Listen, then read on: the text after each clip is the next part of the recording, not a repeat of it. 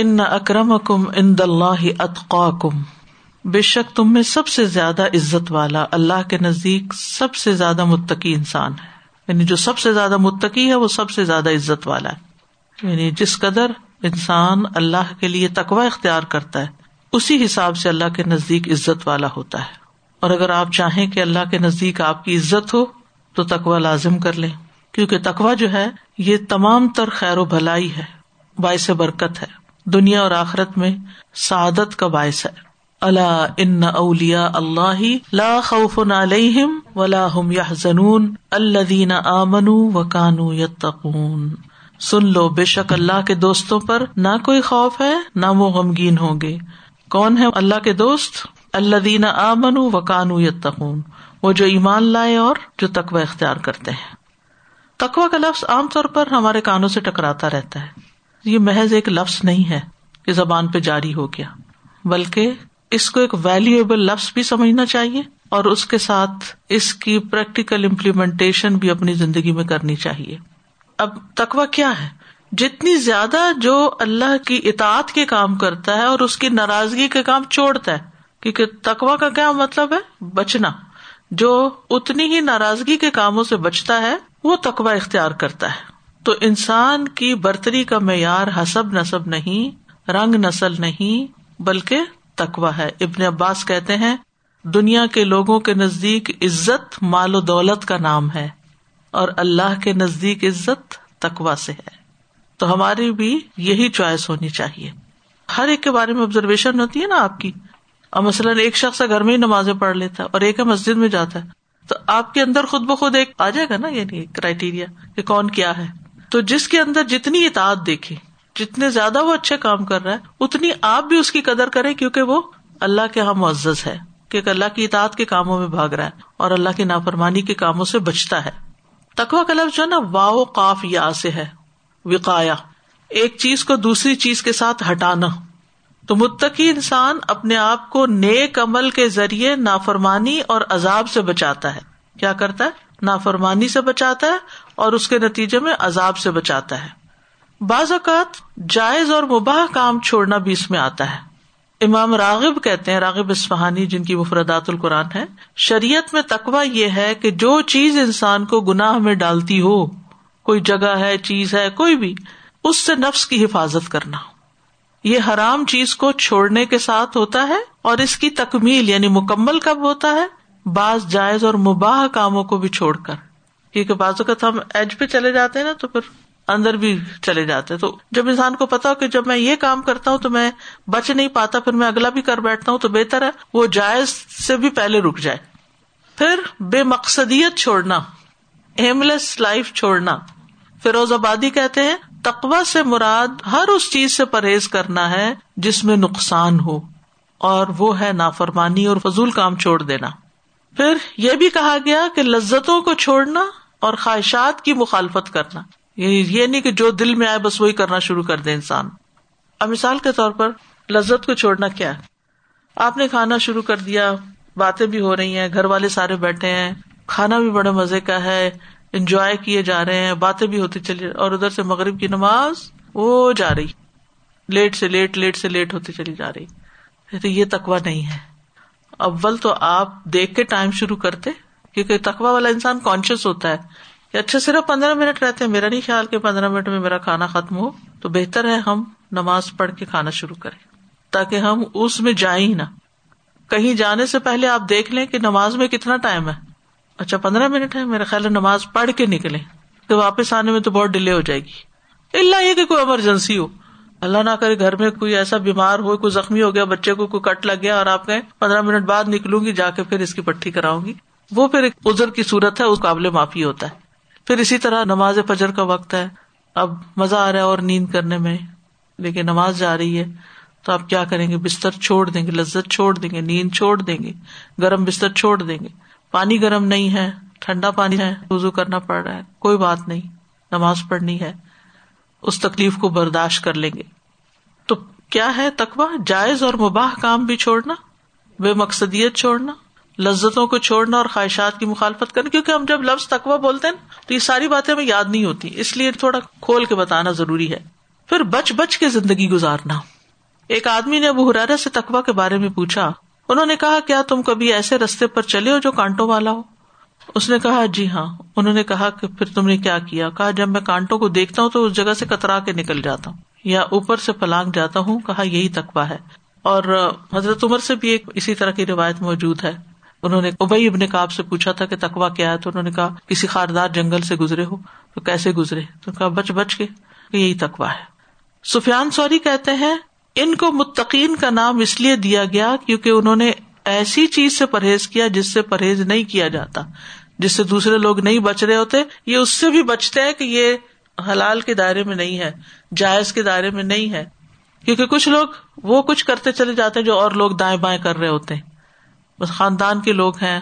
اب ایک بچی نے غلط ڈریس پہننا شروع کیا، دوسری نے اس کو دیکھ کے پہن لیا، اس نے کیا کہا؟ وہ میری کزن بھی تو پہنتی ہے۔ لیکن اگر ان کے دل میں اللہ کا ڈر ڈالا ہوا ہوگا نا، تو کبھی بھی کزن کی پیروی نہیں کرے گی۔ جو مرضی کزن کر لیں جو مرضی کلاس فیلوز کر لیں۔ تو بچ کے رہیں گے۔ تو ایسی چیزوں سے بچنا جن سے عموماً بچا نہیں جاتا، جس میں سارے لوگ مبتلا ہو چکے ہیں۔ اب آپ دیکھیں کہ یگ بچیاں جس طرح ٹائٹ لباس پہنتی ہیں، اور بعض اوقات بڑے دیندار گھرانوں کے اندر بھی یہ مصیبت آ گئی ہے۔ یعنی یہ صرف وہ نہیں رہا کہ کون ہے، کون نہیں، ہر جگہ یہ وبا پھیل گئی۔ لیکن جس کے اندر واقعی اللہ کا ڈر ہوگا نا، چاہے ساری دنیا بھی پہن لے، وہ قریب بھی نہیں کٹکے گا ایسے لباس کے۔ کہ یہ تقوا کے خلاف ہے۔ کیونکہ کامیابی تقوا کے ساتھ ہے، عزت تقوا کے ساتھ ہے برکت تقوا کے ساتھ ہے پھر اسی طرح جہاں سے منع کر دیا گیا، وہاں سے دوری اختیار کرنا۔ کہا جاتا ہے کہ تقوا اس کو کہتے ہیں کہ اللہ آپ کو وہاں نہ دیکھے جہاں سے اس نے منع کیا، اور وہاں سے غیر حاضر نہ پائے جہاں جانے کا حکم دیا۔ جہاں آپ کو ہونا چاہیے، وہاں سے آپ ایبسینٹ نہ ہو اور جہاں آپ کو نہیں ہونا چاہیے، وہاں آپ موجود نہ ہو وہاں جائیں بھی نہیں۔ بعض اوقات ایسی شادیوں پہ بلا لیا جاتا ہے یا ایسی جگہوں پہ۔ بعض قریبی رشتے داروں کی بھی ہوتی ہے تو آپ ان سے پہلے ہی بات کر سکتے ہیں۔ کہ دیکھیے، بہت ہی پیار سے کہتی ہوں، معذرت خواہ ہوں۔ چونکہ آپ اس طرح کی شادی کر رہے ہیں تو میرا آنا مشکل ہے۔ آپ نے مکس گیدرنگ رکھی ہے، میں معذرت خواہ ہوں، میں نہیں آ سکتی۔ یعنی جو بھی چیز تقوا کے خلاف ہے، اس سے حت البسا بچنے کی کوشش کرنا۔ پھر دل میں کھٹک پیدا کرنے والی چیزوں کو چھوڑ دینا۔ ابن عمر کہتے ہیں بندہ تقوا کی اصل حقیقت کو نہیں پہنچ سکتا جب تک کہ جو بات دل میں کھٹکتی ہے اسے بالکل چھوڑ نہ دے۔ اور تقوا کا مقام کیا ہے؟ دل۔ نبی صلی اللہ علیہ وسلم نے اپنے سینے کی طرف اشارہ کرتے ہوئے تین مرتبہ تقوا یہاں۔ تو وہ باتیں بھی تو دل میں ہی کھٹکتی ہے اطمینان بھی نیکی پر دل میں ہی ہوتا ہے۔ اور گناہ پہ پریشانی بھی دل میں ہی ہوتی ہے۔ جو تقوا کا میٹر دل کے اندر ہے۔ تو تقوا کے ساتھ اگر اچھا حسب نصب بھی مل جائے، تو وہ سونے پہ سہاگا ہے۔ اور نکاح کے لیے متقی انسان کو ترجیح دینا، یہ بھی تقوا کو اپریشیٹ کرنا ہے۔ ان اکرم کم ان اللہ اطخاکم تو اللہ کے نزدیک معزز لوگ تقوا والے ہیں۔ نبی صلی اللہ علیہ وسلم سے پوچھا گیا، لوگوں میں سب سے زیادہ عزت والا کون ہے؟ آپ نے فرمایا، جو سب سے زیادہ اللہ سے ڈرنے والا ہو، وہ سب سے زیادہ معزز اور محترم ہے۔ انہوں نے ارض کیا، اللہ کے نبی ہم آپ سے یہ نہیں پوچھتے، آپ نے فرمایا، لوگوں میں سب سے زیادہ عزت والے یوسف بن نبی اللہ، بن نبی اللہ، بن نبی اللہ، بن خلیل اللہ لوگوں نے کہا، ہم یہ بھی نہیں پوچھ رہے۔ آپ نے فرمایا، تم خاندان ارب کے بارے میں پوچھ رہے ہو؟ انہوں نے کہا جی ہاں۔ آپ نے فرمایا، تم میں سے جو لوگ جاہلیت میں اچھے تھے، وہ اسلام میں بھی اچھے ہیں، بشرطے کہ وہ دین میں سمجھ حاصل کرے تو اکرم اکم اند اللہ، دین میں سمجھ بو، دین کی سمجھ جو ہے نا، وہ صرف کتابیں پڑھ لینے کا نام نہیں ہے، یا لیکچر اٹینڈ کر لینے کا نام نہیں ہے کہ ہاں مجھے سمجھ آ گئی ساری تفصیل یہ بات نہیں ہے۔ بات یہ کہ اس پہ عمل کتنا کیا ہے۔ وہ عملی زندگی میں کتنی آئی۔ گفتگو کا رنگ بدلا ہے یا نہیں؟ لباس تبدیل ہوا ہے یا نہیں؟ احساس کتنا پیدا ہوا انسانوں کے حق میں؟ ابن عمر کہتے ہیں، فتح مکہ کے دن آپ نے لوگوں سے خطاب فرمایا، کہا، اے لوگو اللہ نے تم سے جاہلیت کا فخر و غرور اور خاندانی تکبر ختم کر دیا ہے۔ اب لوگ صرف دو طرح کے ہیں۔ یعنی وہ جاہلیت والی جو بڑے چھوٹے ہونے کی بنیاد تھی وہ ختم ہو گئی۔ نمبر ایک، اللہ کی نظر میں نیک، متقی، کریم اور شریف انسان اور دوسرے فاجر و بدبخت اللہ کی نظر میں ذلیل اور کمزور۔ لوگ سب آدم کی اولاد ہیں۔ آدم کو اللہ نے مٹی سے پیدا کیا اور فرمایا، یا یوحنا سننا خلقنا کو منزا کرے منسا آخر تک۔ نیکیوں کی قبولیت کا معیار بھی تکوا ہے۔ ان اللہ لاضر الا سور کم ام بالکم ولا کی ینظر الا قلوب کم و بے شک اللہ تمہاری صورتوں اور مالوں کو نہیں دیکھتا، بلکہ وہ تمہارے دلوں اور امال کو دیکھتا اور دل میں کیا؟ تقوا ہونا چاہیے۔ بعض لوگ دنیا کی نظر میں حقیر ہوتے ہیں، لیکن اللہ کی نظر میں بہت مقبول ہوتے ہیں۔ ایک شخص نبی صلی اللہ علیہ وسلم کے پاس سے گزرا، مختصر حدیث سنا رہی ہوں پوری نہیں۔ تو آپ نے پوچھا کہ اس کے بارے میں تمہارا کیا خیال ہے؟ صحابہ نے کہا یہ اس قابل ہے کہ اگر کسی کے یہاں نکاح کا پیغام بھیجے تو کوئی نکاح نہ کرے، کسی کی سفارش کرے تو اس کی سفارش نہ مانی جائے، کوئی بات کہے تو اس کی نہ سنی جائے۔ آپ نے فرمایا، پہلے شخص جیسے زمین بھر بھی ہو تو یہ ان سے بہتر ہے۔ اور پہلا کون تھا؟ کہ جو اس کے بالکل برعکس۔ پھر یہ کہ فضیلت کی اصل بنیاد تقوا ہے۔ فضیلت کی اصل بنیاد تقوا ہے۔ نبی صلی اللہ علیہ وسلم نے خطبہ حجت الوداع کے موقع پہ فرمایا، اے لوگو، تمہارا رب ایک ہے، تمہارا باپ بھی ایک ہے۔ یاد رکھو کسی عربی کو کسی اجمی پر، کسی اجمی کو کسی عربی پر، کسی سرخ کو کسی سیاح پر، کسی سیاح کو کسی سرخ پر فضیلت حاصل نہیں سوائے تقوا کے۔ اور اس تقوا کی وجہ سے حضرت بلال کا مقام کتنا بڑا ہے۔ نبی صلی اللہ علیہ وسلم نے بلال رضی اللہ عنہ سے فجر کی نماز کے وقت پوچھا، اے بلال، مجھے اپنا سب سے زیادہ امید والا نیک کام بتاؤ۔ جسے تم نے اسلام لانے کے بعد کیا، کیونکہ میں نے جنت میں اپنے آگے تمہارے جوتوں کی آواز سنی ہے۔ بلال رضی اللہ عنہ نے عرض کیا، میں نے تو اپنے نزدیک اس سے زیادہ امید کا کوئی کام نہیں کیا کہ جب میں نے رات یا دن میں کسی وقت بھی وزو کیا، تو میں نے اس وزو سے نفل نماز پڑھی، جتنی میری تقدیر میں لکھی گئی۔ یعنی نوافل کی کثرت۔ جب بھی وزو کیا، نفل پڑھ لیے۔ تو آپ سوچیے کہ ہر سجدہ جو ہے وہ ایک درجہ بلند کر دیتا ہے انسان کا۔ تو انہوں نے باقی تو جو بھی کیا، لیکن باقی اللہ کی عبادت کا حق ادا کیا۔ پاک صاف رہے اور پھر جب موقع ملا نماز بھی پڑھ لی۔ ہم فرض نماز پڑھ کے ہی سمجھتے ہیں کہ ہم نے حق ادا کر دیا ہے۔ بہرحال امال کی قبولیت کا دار و مدار تقوا پر ہے۔ ان نما تقبل اللہ من المتقین۔ تقوا کی بدولت اللہ کی محبت ملتی ہے۔ ان اللہ یحب المتقین۔ اللہ کی دوستی نصیب ہوتی ہے۔ و اللہ ولی المتقین۔ اللہ کا ساتھ ملتا ہے۔ ان اللہ مال متقین قیامت کے دن کامیابی ملے گی۔ ان نل متقین مفاذہ آخرت میں درجات بلند ہوں گے۔ ولدین تقو فوقا یوم القیامہ۔ جنت ملے گی۔ وہ ساری الا مغفرت ربکم و جنت ارد حسماوات ولرد عدت للمتقین۔ عظیم بادشاہ کے قریب جگہ ملے گی یعنی رب العزت کے۔ ان المتقین فی جنات و نہر، فی مقاد صدق عند ملیک مقتدر۔ قیامت کے دن نبی صلی اللہ علیہ وسلم کو ساتھ ملے گا۔ آپ نے فرمایا، ان اول الناس بی المتقون من کانو و حیث کانو تمام لوگوں میں سب سے زیادہ میرے قریب متقی ہیں، خواہ وہ کوئی بھی ہو اور کہیں بھی ہو نبی صلی اللہ علیہ وسلم سے پوچھا گیا، لوگوں کو سب سے زیادہ کون سی چیز جنت میں داخل کرتی ہے؟ فرمایا، اللہ کا تقوا اور لوگوں کے ساتھ اچھا اخلاق۔ دعا بھی ہمیں کرنی چاہیے۔ اللہ انی اس الہدا و تقا و لافاف ولغنا اللہ آتی نفسی تقواہ و ذکیہ انت خیر من ذکا انت ولی و مولا اس کا کارڈ بھی ہے ان دعاؤں کا۔ اور آج کے آخر میں فرمایا، ان اللہ علیم ان خبیر۔ بے شک اللہ بہت علم والا، بہت خبر رکھنے والا ہے۔ ہر چیز کو جاننے والا ہے۔ اور خبیر خبرا سے، اس کا مطلب ہے کاموں کے اندرونی حالات کی بھی آگاہی۔ کسی چیز کے اندر تک جانتا ہے۔ خوب باخبر ہے۔ یعنی ہم جو عمل کرتے ہیں، اس کا جو ظاہری پہلو ہے، وہ بھی پتا ہے اللہ کو۔ وہ دیکھ رہا ہے، جانتا ہے۔ اور جو اس وقت ہمارے دل کی کیفیت ہوتی ہے، وہ بھی اس کو پتا ہوتی علیم خبیر۔ یعنی مثلاً نماز پڑھ رہے ہیں، بظاہر جو ایکشن کر رہے ہیں، وہ بھی دیکھ رہے ہیں اور اس کے ساتھ جو ہم سوچ رہے ہیں، وہ بھی پتا ہے اس کو۔ جو صدقہ کر رہے ہیں جو بظاہر دے رہے ہیں، وہ بھی دیکھ رہا ہے اور جس دل سے دے رہے ہیں، وہ بھی دیکھ رہا ہے یہ کوئی اور نہیں ہے، صرف اللہ ہی ہے۔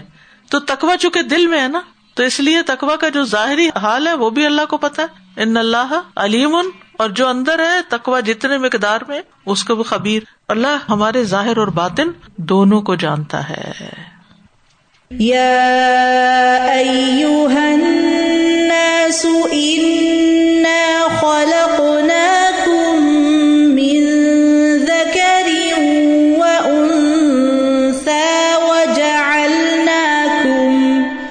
وجعل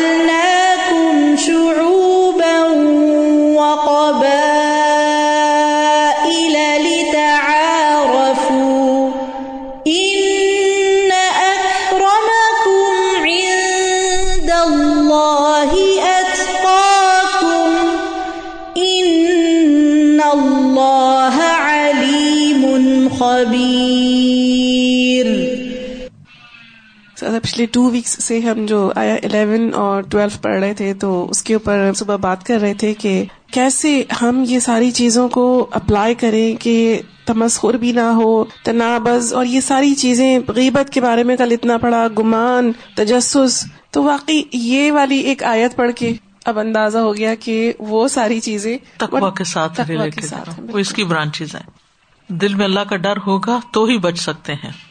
استاذہ، یہ بھی آپ ینگ بچیوں کی بات کر رہی تھی نا، تو ریسنٹلی کل ہی کسی نے مجھ سے وہ شیئر کیا کہ اس بچی کو وہ لوکیمیا ڈائگنوز ہوا ہے ینگ بچی ہے بارہ سال کی، تو پھر یہاں کے وہ فورن اسکول میں پتا چلا تو پھر وہ آ جاتے ہیں نا کاؤنسلر وغیرہ، یہ وہ۔ تو کہنے لگی کہ پتہ نہیں اس کے ساتھ جتنے بھی دیر کا تھا سیشن وہ ہو گیا، وہ چلی گئی، کچھ نہیں اس کے ساتھ بولا۔ اور جب وہ چلی گئی تو پھر اپنی فیملی کے ساتھ مدر کے ساتھ یہ کامنٹ تھے کہ why should I talk to her میرے ساتھ تو میرا اللہ ہے. بارہ سال کی بچی اور وہ، اور پھر کہہ رہی ہے کہ وہ اب ذرا ہاسپٹل جانا ہے ٹریٹمنٹ ہونے، یہ وہ تو پھر ماں کو میک شیور کریے کہ میرا حجاب نہیں اترنا چاہیے، کچھ بھی میرے ساتھ ہو، میں ہوش میں ہوں یا نہیں ہو میرا حجاب نہیں اترنا چاہیے۔ تو وہی جیسے آپ نے فرمایا نا کہ یہ دل میں ہے اور دل میں ہے۔ تبھی، ورنہ آپ کسی کی بھی اولاد ہو اور کسی بھی خاندان سے اور کسی بھی نسل سے کوئی فرق نہیں پڑتا۔ السلام علیکم و رحمۃ اللہ وبرکاتہ۔ وعلیکم السلام۔ اساتذہ جو بگنرس ہوتے ہیں نا جن کو دعائیں بھی نہیں آتی ہیں ابھی تو ان کو کیسے میں بتاؤں کہ تقوا کیسے حاصل کیا جائے؟ بیکاز اتنی ڈیسینٹیسائز ہو گئے ہیں ہم لوگ کہ ایک دن موت دیکھتے ہیں دوسرے دن وہی لوگ پارٹی کر رہے ہوتے ہیں۔ تو ان کو ایک تقوا حاصل کرنے کے لیے کیا ٹپس بتاؤں؟ سب سے پہلی چیز علم ہوتا ہے۔ دین کا علم جو ہے جتنا جتنا پتا چلتا جائے گا اور اس سے بھی پہلے دین کے علم میں بھی سب سے پہلے اللہ کی مارفت ایمان کی مضبوطی ٹھیک ہے نا؟ اللہ دینا آمن و کانو یتقون۔ ایمان جب آتا ہے اور پہچان جب آتی ہے کہ ہم کہاں سے آئے ہیں اور کہاں جانا ہے، ان اللہ علیم الخبیر، بتائیں۔ قالت الاعراب آمنا، قل لم تؤمنوا ولكن قولوا اسلمنا ولما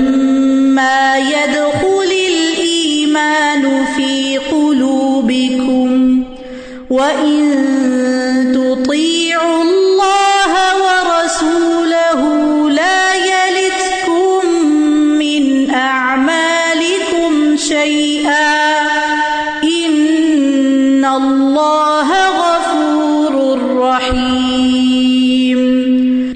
بدویوں نے کہا، ہم ایمان لے آئے، کہہ دیجیے تم ایمان نہیں لائے، اور لیکن یہ کہو کہ ہم متی ہو گئے۔ اور ابھی تک ایمان تمہارے دلوں میں داخل نہیں ہوا۔ اور اگر تم اللہ اور اس کے رسول کا حکم مانو گے، تو وہ تمہیں تمہارے اعمال میں کچھ کمی نہیں کرے گا۔ بے شک اللہ بے حد بخشنے والا، نہایت رحم والا ہے۔ بعض مفسرین کے نزدیک ان آراب یا بدویوں سے مراد بنو اسد اور خزیمہ کے منافقین ہیں، جنہوں نے قحط سالی میں محض صدقات کی وصولی کے لیے یا قتل ہونے اور قیدی بننے کے اندیشے کے پیش نظر زبان سے اسلام کا اظہار کیا تھا۔ ان کے دل اعتقاد صحیح اور خلوص نیت سے خالی تھے۔ یہ امام شوقانی کا کہنا ہے، یہ فت القدیر ان کی تفسیر ہے۔ امام ابن کثیر کہتے ہیں کہ ان سے وہ آراب مراد ہیں جو نئے نئے مسلمان ہوئے تھے اور ایمان میں ابھی پوری طرح راسخ نہیں ہوئے تھے یعنی ایمان ان کے اندر اترا نہیں تھا۔ لیکن دعوی انہوں نے اپنی اصل حیثیت سے بڑھ کے کیا تھا، جس پر انہیں یہ ادب سکھایا گیا کہ پہلے ہی مرتبے پر ایمان کا دعوت صحیح نہیں، آہستہ آہستہ ترقی کے ساتھ تم ایمان کے درجوں پہ پہنچو گے۔ قالت العراب آمنا۔ آلوسی کہتے ہیں کہ مجاہد کہتے ہیں کہ یہ آیات بنو اسد کے بارے میں نازل ہوئی جو ایک قبیلہ تھا، جو مدینہ کے پڑوس میں آباد تھا، انہوں نے اسلام کا اظہار کیا، لیکن ان کے دلوں میں کھوٹ تھا۔ وہ مال غنیمت اور دنیا کے سامان میں دلچسپی رکھتے تھے۔ اور یہ کہ قحط سالی کے موقع پہ مدینہ آئے اور شہادت کا اظہار کیا۔ اور وہ رسول اللہ صلی اللہ علیہ وسلم سے کہتے کہ ہم بوجھل ہو کر آئے ہیں، اہل و عیال کے ساتھ آئے ہیں اور ہم نے آپ کے ساتھ جنگ اور کتال نہیں کیا جیسے فلاں فلاں قبیلے نے کیا اور اس طرح کے وہ احسانات بھی جتا رہے تھے۔ تو بہرحال، یہاں آراب کا ذکر ہے۔ ارب کے دیہاتی لوگوں کے لیے آرابی کا لفظ استعمال ہوتا ہے اور یہ اسم جنس ہے۔ آراب جو ہے، اس کی واحد آرابی ہے اور اس سے تمام دیہاتی مراد نہیں ہے کیونکہ آرابیوں میں سے کچھ ایسے بھی ہیں کہ جو بہت تقوا والے بھی ہیں۔ سورت توبہ نائنٹی نائن میں آتا وہ من العرابی من بلّہ ولیوم الآخر۔ قالت العراب سے مراد سارے آرابی نہیں ہے بلکہ بعض آرابی مراد ہیں۔ تو آمنا آمنا کا لفظ ایمان سے ماخوذ ہے، جس کا مطلب ہے دل سے تصدیق کرنا اور جسم سے فرما برداری کرنا اور اللہ تعالیٰ کا جو بھی حکم ہے اس کو بجا لانا۔ تو انہوں نے آ کے کہا کہ ہم ایمان لے آئے۔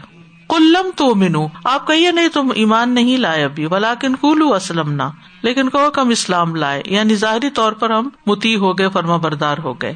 ابھی ایمان تمہارے دلوں کی گہرائیوں تک نہیں پہنچا۔ ولما ید خل ایمان فی قلوب کم تو صرف ظاہری طور پر جو اطاعت ہوتی ہے، وہ اسلام کہلاتی۔ فرما برداری۔ دل ساتھ دے یا نہ دے۔ لیکن ایمان کیا ہے؟ اندر چیز کا راسک ہونا اور اس کے نتیجے میں ظاہر کا عمل بدلنا۔ یعنی مکمل طور پر اسلام میں داخل ہونا جو ہے، جس سے آتا ہے نا کہ اد خلوف سلم کافا تو وہ دراصل ایمان لانا ہوتا ہے۔ لیکن اگر صرف ظاہری ظاہری اطاعت ہو، تو وہ اسلام لانا ہے۔ اور اسلام اور ایمان جب اکٹھے آتے ہیں، تو مراد دو الگ الگ چیزیں ہوتی ہیں۔ ٹھیک ہے؟ اور جب الگ الگ آتے ہیں، تو پھر ایمان میں اسلام اور اسلام میں ایمان بھی داخل ہوتا ہے۔ ایمان کی ستر سے کچھ اوپر شاخیں ہیں۔ اور سب سے افضل اللہ الہ الا اللہ ہے۔ اور اسلام کیا ہے؟ اس بات کی گواہی دینا کہ اللہ کے سوا کوئی عبادت کے لائق نہیں اور محمد صلی اللہ علیہ وسلم اللہ کے رسول ہیں۔ اس آیت سے یہ بھی پتا چل رہا ہے کہ ایمان اسلام سے زیادہ خاص ہے۔ ٹھیک ہے؟ اس بارے میں ایک حدیث بھی آتی ہے، عامر بن سعد اپنے والد سے روایت کرتے میں ایک جماعت میں بیٹھا ہوا تھا، سعد بن نبی بقاص جو ہے کہ رسول اللہ صلی اللہ علیہ وسلم نے انہیں کچھ مال دیا اور ایک آدمی کو چھوڑ دیا، اسے کچھ نہ دیا۔ کہتے ہیں کہ حالانکہ وہ شخص مجھے سب سے زیادہ پسند تھا۔ میں رسول اللہ صلی اللہ علیہ وسلم کے پاس اٹھ کر گیا اور چپکے سے آپ سے کہا اللہ کے رسول، کیا بات ہے؟ آپ نے فلاں شخص کو نظر انداز کر دیا ہے۔ اللہ کی قسم، میں تو اسے مومن خیال کرتا ہوں۔ آپ نے فرمایا، مومن نہیں، اسے مسلمان کہو۔ کیونکہ اندر کے حالات تو کسی کے نہیں پتا۔ میں تھوڑی دیر خاموش رہا، اس کا جو حال مجھے معلوم تھا، وہ پھر مجھ پہ غالب آ گیا۔ میں نے کیا، اللہ کے رسول، کیا بات ہے؟ کہ فلاں شخص سے آپ نے کیوں اعراض کیا ہے؟ اللہ کی قسم، میں تو اسے مومن خیال کرتا ہوں۔ تو آپ نے کیا فرمایا؟ مومن کی بجائے مسلمان کو۔ ساتھ کہتے، پھر میں کچھ دیر خاموش رہا۔ پھر مجھ پہ وہی بات غالب آ گئی جو میں اس کے بارے میں جانتا تھا۔ میں نے پھر ارض کیا، آپ نے فلاں کو چھوڑ دیا۔ آپ نے پھر وہی جواب دیا۔ اس کے بعد آپ نے فرمایا، میں کسی شخص کو مال دیتا ہوں۔ حالانکہ دوسرا شخص میرے نزدیک اس سے زیادہ محبوب ہوتا ہے۔ اور اس اندیشے کے پیش نظر دیتا ہوں، مبادہ وہ شخص چہرے کے بل دو زخم گر جائے۔ اسے ایک بات تو یہ پتا چلتی ہے کہ نبی صلی اللہ علیہ وسلم لوگوں سے حکمت اور دانائی کے مطابق فیصلہ کرتے تھے۔ یعنی آپ کے ارد گرد جو لوگ تھے، ہر ایک کے ساتھ آپ کا ایک ہی سلوک نہیں ہوتا تھا۔ جیسے کہتے نا، ایک ہی لاٹھی سے نہیں ہانکتے تھے سب۔ یعنی جس کے حال کی اصلاح کی ضرورت ہوتی، تو اس کے مطابق طریقہ اختیار کرتے۔ اور اس حدیث کے مطابق نبی صلی اللہ علیہ وسلم نے کچھ لوگوں کو مال دیا جن کی تعلیف کل مقصود تھی۔ کیونکہ لوگ مال کے لالچ میں بازوقت اسلام میں داخل ہوتے۔ یہ بھی آپ دیکھیے کہ جیسے آج کے دور میں دین پڑھنے کے بھی کئی مقاصد ہو سکتے ہیں نا۔ یعنی کچھ خالصتا اللہ کی رضا کے لیے پڑھتے ہیں، کچھ کسی دنیا کے فائدے کے لیے یہ کام اختیار کر لیتے چاہے وہ شہرت ہو یا مال ہو یا کچھ اور ہو۔ تو اس زمانے میں نبی صلی اللہ علیہ وسلم کو تو بہت سی چیزیں وہی کے ذریعے معلوم ہو جاتی تھی اور اللہ نے آپ کو حکمت بھی دے رکھی تھی۔ تو آپ پھر اس کے مطابق لوگوں کو ٹریٹ کرتے تھے۔ تو سعد رضی اللہ انہوں نے ایک شخص کی ایمانی حالت کو بہتر سمجھتے ہوئے رسول اللہ صلی اللہ علیہ وسلم سے سوال کیا۔ تو اس سے کیا پتا چلا کہ نہیں۔ صرف ظاہری حالت یا ظاہری علامات جو ہیں، اس سے بات نہیں بنتی، بلکہ اس معاملے میں جلد بازی سے رکنا چاہیے۔ فوراً ہی کسی کے حق میں ایسی گواہی نہیں دینی چاہیے۔ آپ صلی اللہ علیہ وسلم نے ان کو روکا۔ نہیں، مومن نہیں، مسلم کہو۔ اور تین دفعہ یہ بات فرمائی۔ تو حضرت سعد کو فرق نہیں پتا چل رہا تھا، اس لیے وہ اپنی بات دہرا رہے تھے۔ تو پھر نبی صلی اللہ علیہ وسلم نے کسی کو مال دینے اور کسی کو نہ دینے کی وجہ بھی بتائی۔ اور یہ بھی کہ کسی کے باطنی ایمان کے بارے میں حتمی فیصلہ نہیں کرنا چاہیے۔ کسی کو منافق نہیں کہنا چاہیے، کسی کو کافر نہیں کہنا چاہیے جو لا الہ الا اللہ پڑھتا ہو۔ پھر فرمایا وہ ان تتی اللہ و رسول اگر تم اللہ اور اس کے رسول کی اطاعت کرو، لا لت کم نامال کم شعی تو تمہارے امال میں سے کسی چیز کی کمی نہیں کرے گا۔ یعنی ذرا برابر بھی تمہارے عمل میں کمی نہیں کرے گا، تمہیں تمہارے امال کا پورا پورا بدلا دے گا۔ اللہ تعالیٰ کسی کی نیکی کو ضائع نہیں کرتا۔ جو ہماری نیکیاں اس کے پاس جمع ہو رہی ہیں، وہ ان کو بڑھاتا ہے، ضائع نہیں کرتا۔ منجا ابل حسنت فلاح اشرو امسا علیہ جو ایک نیکی کرتا ہے، اس کو دس گنا اجر ملتا ہے۔ صورت النساء میں فرمائے ان اللہ اللہ مسقال ضرورت و ان تک حسنت یو و یو اتی مل دن اجر نظیمہ بے شک اللہ ایک ذرے کے برابر بھی ظلم نہیں کرتا، اور اگر ایک نیکی ہوگی تو اسے دگنا کرے گا، اور اپنے پاس سے بہت بڑا اجر عطا کرے گا۔ تو ہمیں اپنے اسلام میں حسن پیدا کرنا چاہیے، اور نیکی کرتے چلے جانا چاہیے۔ ان اللہ غفور الرحیم، بے شک اللہ غفور الرحیم ہے۔ اللہ تعالی بخشنے والا ہے۔ تو آراب کہتے ہیں، ہم ایمان لائے۔ فرمایا، کہو کہ تم ایمان نہیں لائے، یہ کہو کہ ہم اسلام لائے۔ کیونکہ ایمان تمہارے دلوں میں ابھی داخل نہیں ہوا۔ لیکن ہم کسی کو نہیں یہ کہہ سکتے۔ اور اگر ایمان کا ثبوت دینا تو کیا کرو؟ ان تتی اللہ و رسول اللہ اور رسول کی اطاعت کرو۔ تو پھر تمہارے اعمال کے اجر میں کوئی کمی نہیں ہوگی۔ تمہاری نیکیوں کو ضائع نہیں کرے گا، بلکہ کئی گنا بڑھا دے گا۔ بے شک اللہ غفور الرحیم ہے۔ یعنی جو شخص توبہ کر کے اس کی طرف رجوع کرتا ہے، اس پر وہ بہت مہربان ہوتا ہے۔ قالت قل لم تؤمنوا ولكن قولوا أسلمنا ولما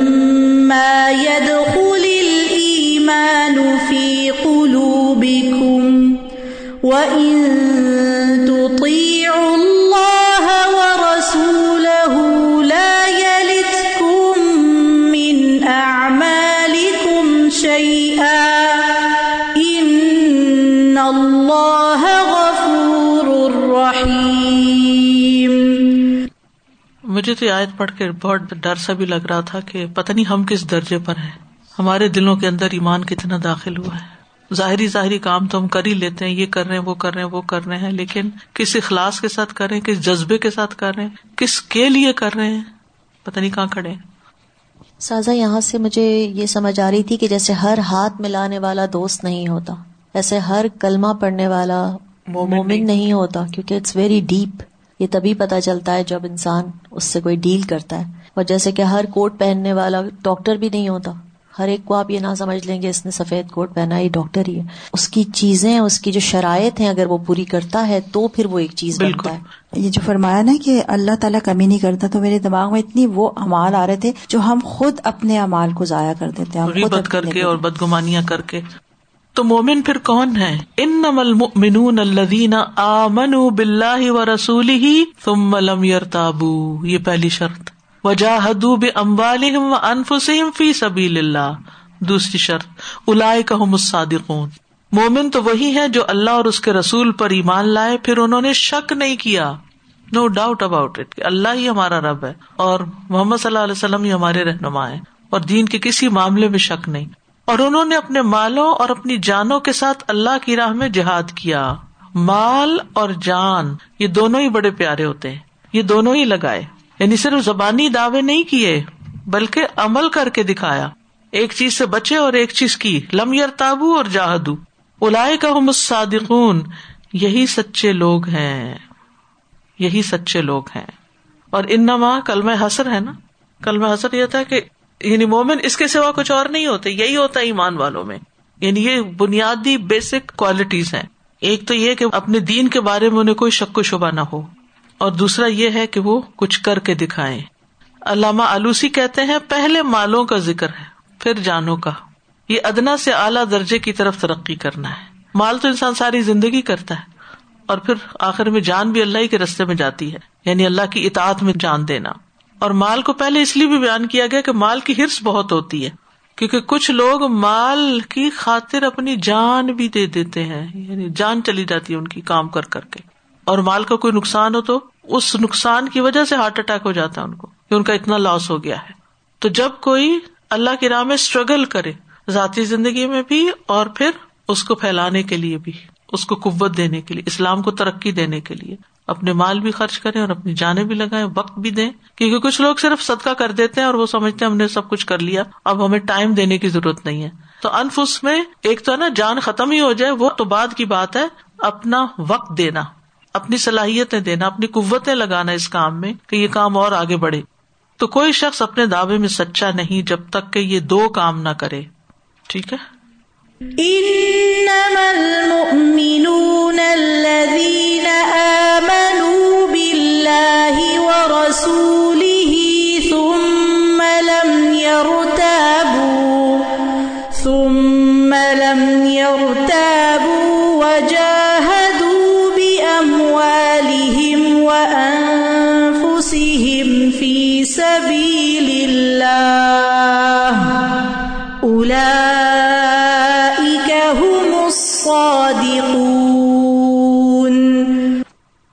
سوچ رہی تھی، سبحان اللہ، جیسے سورہ بقرہ کی جو اول آیتیں ان سے کتنا یہ پورا لنک کر لیتے نا کہ اس میں تقوا بھی ہے، غیب پر ایمان بھی ہے اور پھر ایمان لانا یعنی اللہ تعالیٰ کے اوپر، آخرت پر، وہ ساری چیزیں تو یعنی وہ پورا سما پہ کر دیتا ہے۔ اور یہاں کتنا فیسنیٹنگ ہے کہ ایمان کی بات آئی تو سب سے پہلے واقعی شک کی بات آئی کہ یعنی وہ شک نہ کریں یعنی گڑا ہوا ہو، کیونکہ گڑے ہوئے ہوں گے تبھی تو کچھ کر بھی پائیں گے، ورنہ تو ہاف ہارٹیڈلی رہیں گے۔ نہ ادھر کے، نہ ادھر کے۔ تو اللہ تعالیٰ واقعی ہمیں کامل ایمان عطا کریں تاکہ ہم وہ کر جائیں۔ اور پھر وہ اندر راستے کیسے ہوتا ہے؟ دو چیزیں خرچ کرنے سے ہوتا ہے۔ جی۔